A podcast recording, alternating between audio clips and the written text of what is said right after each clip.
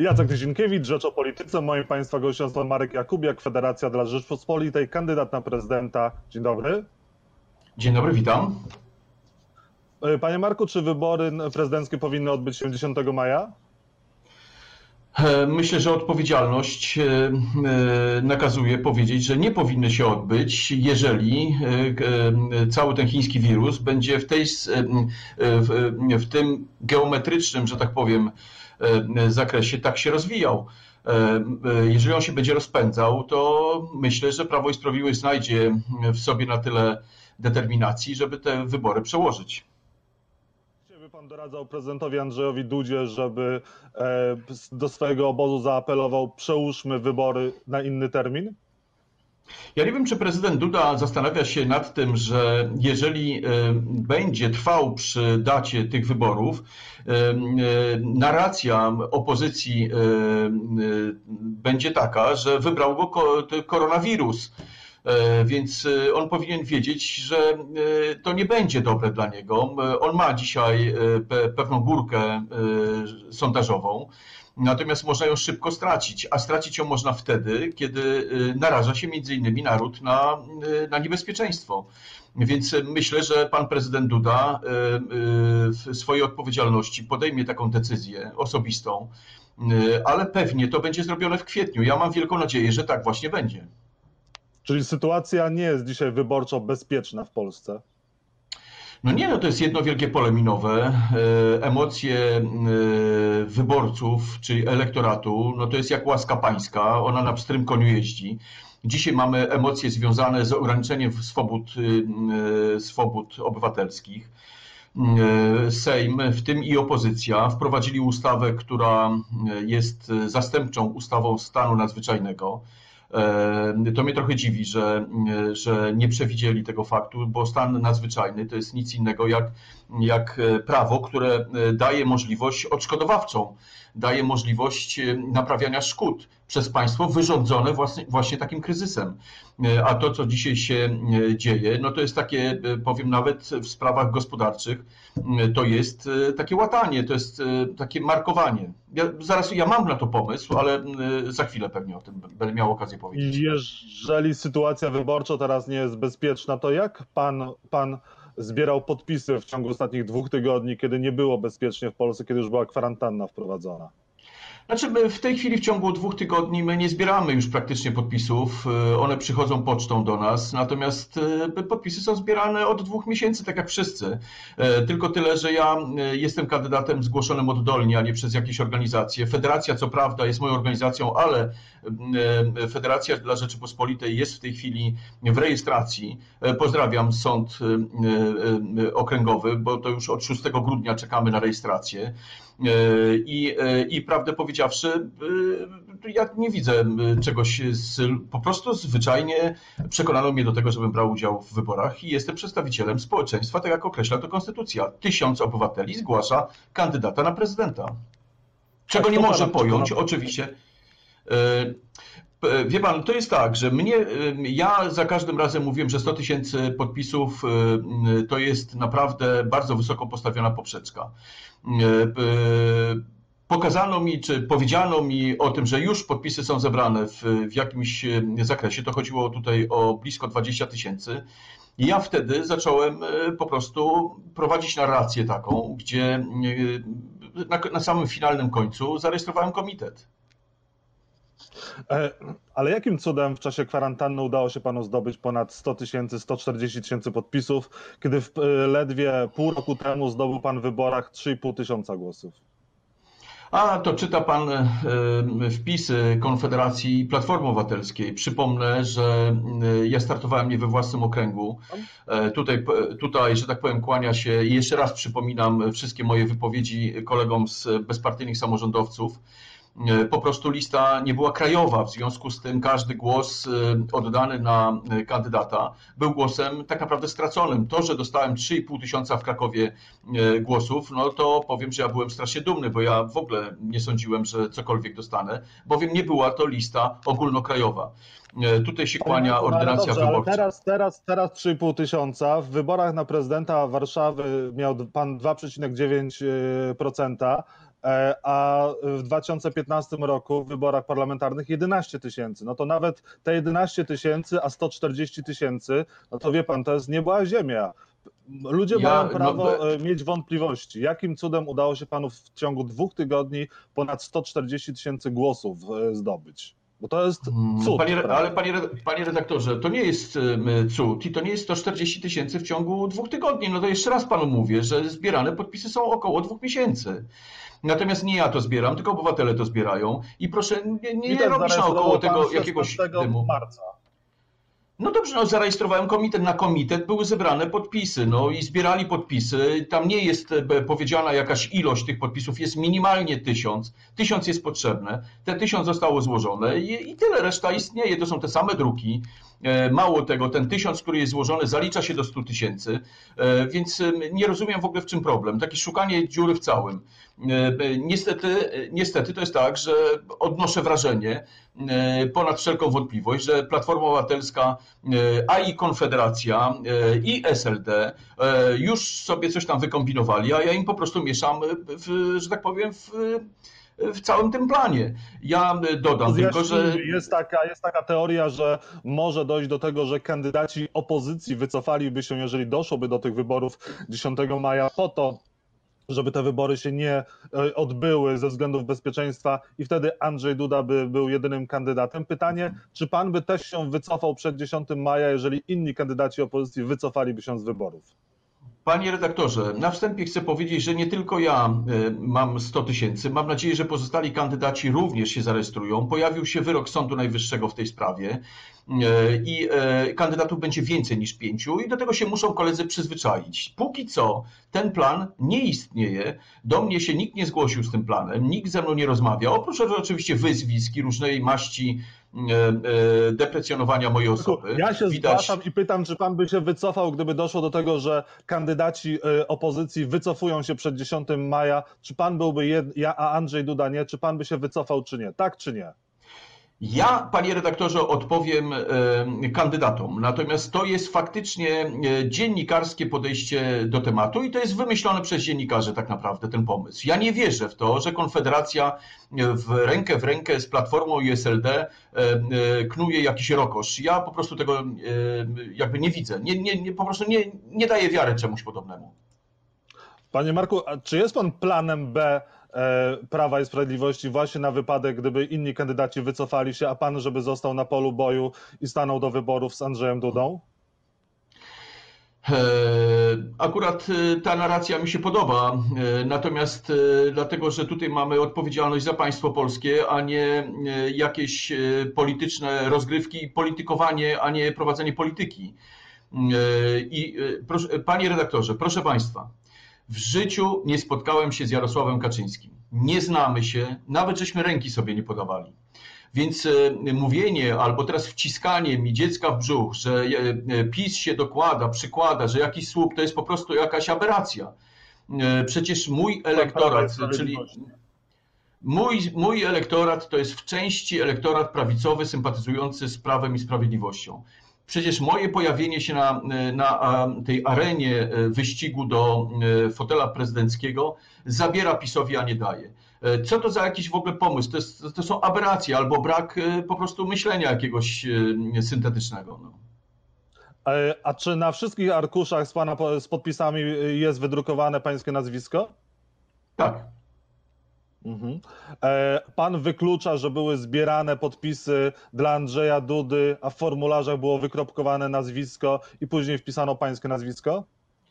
Panie redaktorze, jeszcze raz powiadam, w moich formularzach nie ma, e, e, nie ma ręcznie wpisanego mojego nazwiska. A jak to technicznie wyglądało w ciągu tych ostatnich tygodni? Jak te podpisy były zbierane? E, proszę pana, ja mogę panu powiedzieć, jak one do mnie przychodziły, e, te podpisy. Ja jestem zdumiony taką ilością, stąd moje wątpliwości co do, e, co do intencji co niektórych paczek z, z podpisami. Natomiast prawda jest taka, że 100 tysięcy zostało przysłanych, przyniesionych i tak dalej, i tak dalej do moich siedzib, tak do browarów w Ciechanowie, jak i do mojej siedziby w Ciekanowie Nowym. Mhm. To, czyli pan sam jest zaskoczony aż taką skalą poparcia dla pana? Tak, ja, ja jestem zaskoczony i to naprawdę bardzo jestem zaskoczony i jestem dumny z tego powodu, no. E, bo prawdę mówiąc, ja nie wierzyłem w to, że 100 tysięcy uda się zebrać, się udało zebrać. No to przepraszam bardzo, panie redaktorze. E, co ja mam teraz z okna wyskoczyć? E, zadowoleni będą wtedy peowcy, czy jak? Nie, mam, nie, nie rozumiem. Jest, mam swoje prawa. Jestem, e, jestem obywatelem Rzeczypospolitej. 100 e, tysięcy, ponad 100 tysięcy obywateli e, swojego przedstawiciela do wyścigu o fotel prezydencki przedstawia i tyle. No i co? No i co? A kto panu zbierał te podpisy? Są jakieś, nie wiem, zdjęcia z tych zbiórek? Ma pan struktury? E, oczywiście kilkuset członków federacji posiadam, natomiast inne organizacje mi pomagały w tym, ale nie było w tym, że tak powiem, PiSu, no i, i już, no. Czyli PiS, ale nikt z PiSu panu tych podpisów nie zbierał. Słowo honoru, tak? Panie redaktorze, no słowo, ja będę tutaj honorem panu mówił, no jeszcze raz, no PiS nie bierze udziału w zbiórce moich podpisów, no Prawo i Sprawiedliwość ma własne problemy. Przed chwilą zbierali podpisy dla e, Andrzeja Dudy. No I jeszcze raz panu mówię, no ja nie znam Jarosława Kaczyńskiego, no ja jestem daleki od, te, od tego rodzaju, e, że tak powiem, e, tutaj zastawiania. E, przecież wystarczy, że mówię. No, my się już kilka lat znamy, e, rozmawiamy. No przecież ja jestem poważnym człowiekiem, jak mówię, to mówię chyba, nie? Panie Marku, a jak panu się podoba sytuacja teraz e, zadbania o kwestie bezpieczeństwa biznesowego, gospodarczego Polaków, o przedsiębiorców? Pan sam jest przedsiębiorcą. Uważa pan, że rząd staje na wysokości zadania? E, no, wreszcie poważne pytanie. E, jest poważna sytuacja, ponieważ e, rzadko się mówi o tym, że wszyscy, całe państwo polskie utrzymywane jest z przedsiębiorczości. Tak naprawdę podatki kreowanie podatków to jest z wytworzenia dóbr. Widzimy wyraźnie puste ulice, widzimy pracowników w domach. To pytam się, kto ma produkować? No nikt nie produkuje. No i teraz jest pytanie, czy miejsca pracy, które e, ci e, siedzący w domach e, są utrzymywane przez przedsiębiorców, czy przedsiębiorcy dużo, długo tak wytrzymają? Moim zdaniem nie. W branży, którą ja reprezentuję, wprowadzić pojęcie hibernacji. Po prostu przedsiębiorstwa muszą być hibernowane. One muszą teraz pójść w takie zamrożenie lekkie, po to, żeby za jakieś 2-3 miesiące można było je po prostu uruchomić. W sytuacji, kiedy one się teraz zadłużają, w sytuacji, kiedy banki e, i nie wierzmy tutaj e, w tą wielką pomoc banków, bo banki mają swoje interesy i tam koronawirus to nie bardzo e, ich, że tak powiem, determinuje do działania. Dość powiedzieć, że jeden z banków, nie będę wymieniał teraz nazwy, policzył sobie za przelew 15 zł, a przelew był w wysokości 17 zł. Więc banki swoje, że tak powiem, czerpią. E, I, e, i, I mówię, hibernacja powinna polegać na tym, że e, przedsiębiorstwo nie płaci, po prostu nie płaci, nie, nie mówimy o prolongatach, tylko nie płaci podatków, które wynikają z nieruchomości, podatków czy opłat stałych. Wszystkiego powinny być przedsiębiorstwa zezwolone pod, pod warunkiem, że dostają dokument hibernacyjny i pracownikom z Funduszu Pracy, na który odkładamy od dziesiątek lat w moim przypadku e, potężne pieniądze, powinni pracownicy mieć wypłacane pensje netto. E, I już, a tutaj państwo powinno stanąć na wysokości zadania i pomyśleć też o tym, jak zaoszczędzić, czyli inaczej mówiąc, jak wprowadzić podobną hibernację e, dla części funkcji państwa polskiego. A czy tarcza antykryzysowa jest wystarczającym rozwiązaniem? Wie pan, no, pewnie dla ludzi, którzy, którzy prowadzą jednoosobowo swoją działalność gospodarczą, bądź są na umowę zlecenie, e, to jakiś, jakaś to pomoc będzie, tylko pytam jaka, bo w sumie to nie o to chodzi. Chodzi o to, że przemysł generuje przede wszystkim e, dochód narodowy. Jeżeli mówimy o przemyśle narodowym, to mówimy o przemyśle, o wygaszaniu produkcji i tę tą produkcję należy po prostu zwyczajnie wspólnie E, sfinansować. No, ten, to, to, to wstrzymanie, tą hibernację zakładu po prostu. No. Czeka nas druga fala e, epidemii, teraz epidemii gospodarczej? E, no, jest taka książka, jest taka książka ekonomiczna o Czarny Łabędź się nazywa i tam pan Taleb opisuje czarnego łabędzia, który nad Europą od czasu do czasu się pojawia. On uważał i nie przewidział tego, że to może być wirus chiński, natomiast on przewidywał, że to mogą być ataki terrorystyczne, że to może być wojna, że to mogą być fizyczne działania agresywne stron. Natomiast kto by przewidział, że jakiś Chińczyk na jakimś bazarze zje coś i cały świat z tego będzie gigantyczny, bo to gigantyczny będzie kryzys, proszę Państwa. Gigantyczny. I e, nie da się tego oszukać, musimy się przygotowywać po prostu e, na najgorsze. Teraz państwo musi ratować to, co mamy, czyli te wszystkie, ten cały przemysł e, po prostu zwyczajnie nie liczyć na cud, tylko doprowadzić do hibernacji zakładów, które w tej chwili nie mogą funkcjonować. Ja myślę, że w tej chwili ta hibernacja to będzie gdzieś miesiąc, półtora do dwóch miesięcy, ale potem wszystko zależy od higieny. Polacy są czystym narodem akurat E, od higieny e, i naszych zachowań będzie bardzo dużo zależało. Służby wcześniej informowały, że jest tego typu zagrożenie, może dojść do tego typu zagrożenia, jak właśnie e, epidemia kilka miesięcy temu. Czy państwo w odpowiedni sposób się zabezpieczyło i, i, i mechanizmy obronne zadziałały, czy jednak mhm. zignorowano te ostrzeżenia służb i powinny być wyciągnięte konsekwencje wobec odpowiednich osób szczyt, na szczytach władzy? Niech pierwszy rzuci kamieniem ten, kto nie lekceważył tego wirusa na początku. Ja sam mówiłem, że to jest y, mniejszy od grypy. Tymczasem, tymczasem prawie 4000 ludzi nie żyje we Włoszech. Y, paskudny, jakiś y, zapis genetyczny. Jak przyglądam się temu wirusowi, to ta panika, która jest w tej chwili w WHO związana z tym, że wirusem, polega na tym, że ten wirus jest bardzo sprytnym wirusem. I proszę zobaczyć, znaczy ja zwracam na to uwagę, że Chiny już się uśmiechają że Chiny otrzepały się z tego dość szybko, wyprowadziły swoje, wyprowadziły swoje e, e, zagrożenia poza Chiny tak naprawdę i zaczynają e, ruszać z produkcją, z produkcją, która może zalać cały świat produktami w sytuacji, kiedy cały przemysł Europy, Stanów Zjednoczonych będzie zamknięty, czyli hibernowany dla przetrzymania kryzysu. Więc ja tutaj kiedyś współpracowałem kilkakrotnie z Chińczykami. Nie podejrzewam, żeby to było dzieło przypadku. Mhm. E, ale pytanie było o państwo polskie. Czy państwo polskie służby stanęły na wysokości zadania? I dodam tylko, że Rzeczpospolita jeszcze pisała, o, pisała już o koronawirusie jeszcze w grudniu i później przez kolejne tygodnie, dni pisaliśmy o tym bardzo często, więc państwo wiedziało, co się dzieje z różnych stron. Ja tylko, ja tylko dopowiem, że prezydent Stanów Zjednoczonych w 2012 roku też mówił o tym wirusie, który zaatakuje Europę i to Max Kolonko pokazywał w 2012 roku bodajże. Więc e, o tym mówiło się dużo wcześniej, że taki atak może być przypuszczony i taki atak, ale wszyscy jesteśmy optymistami. Nikt nie zakładał, że coś podobnego e, e, się stanie. Gdzieś po drodze się wyciszy, gdzieś niestety przy tej otwartości świata, przy przemieszczaniu się w ciągu kilku godzin z kontynentu na kontynent, ludzi środkami e, e, lokomocji, i proszę Państwa, jesteśmy narażeni na tego rodzaju wirusy. Ja myślę, że świat już nie będzie taki, jak był, i że te, ta, ta otwartość granic, otwartość ludzi, e, to takie optymistyczne nastawienie do świata odejdzie do lamusa, niestety. Mhm. E, no dobrze, panie Marku, i na koniec optymistycznie zakończmy.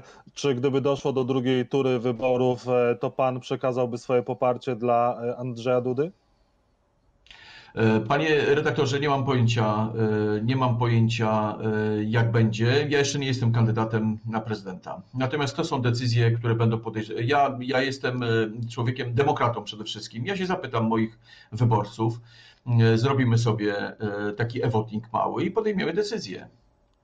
Mhm. Kiedy pan składa podpisy? Jutro, tak? Jutro, tak, jutro. Marek Jakubiak e, był Państwa i moim gościem, kandydat na prezydenta Rzeczpospolitej Federacja dla Rzeczpospolitej. Dziękuję Panu bardzo za rozmowę. Kłaniam się, kłaniam się.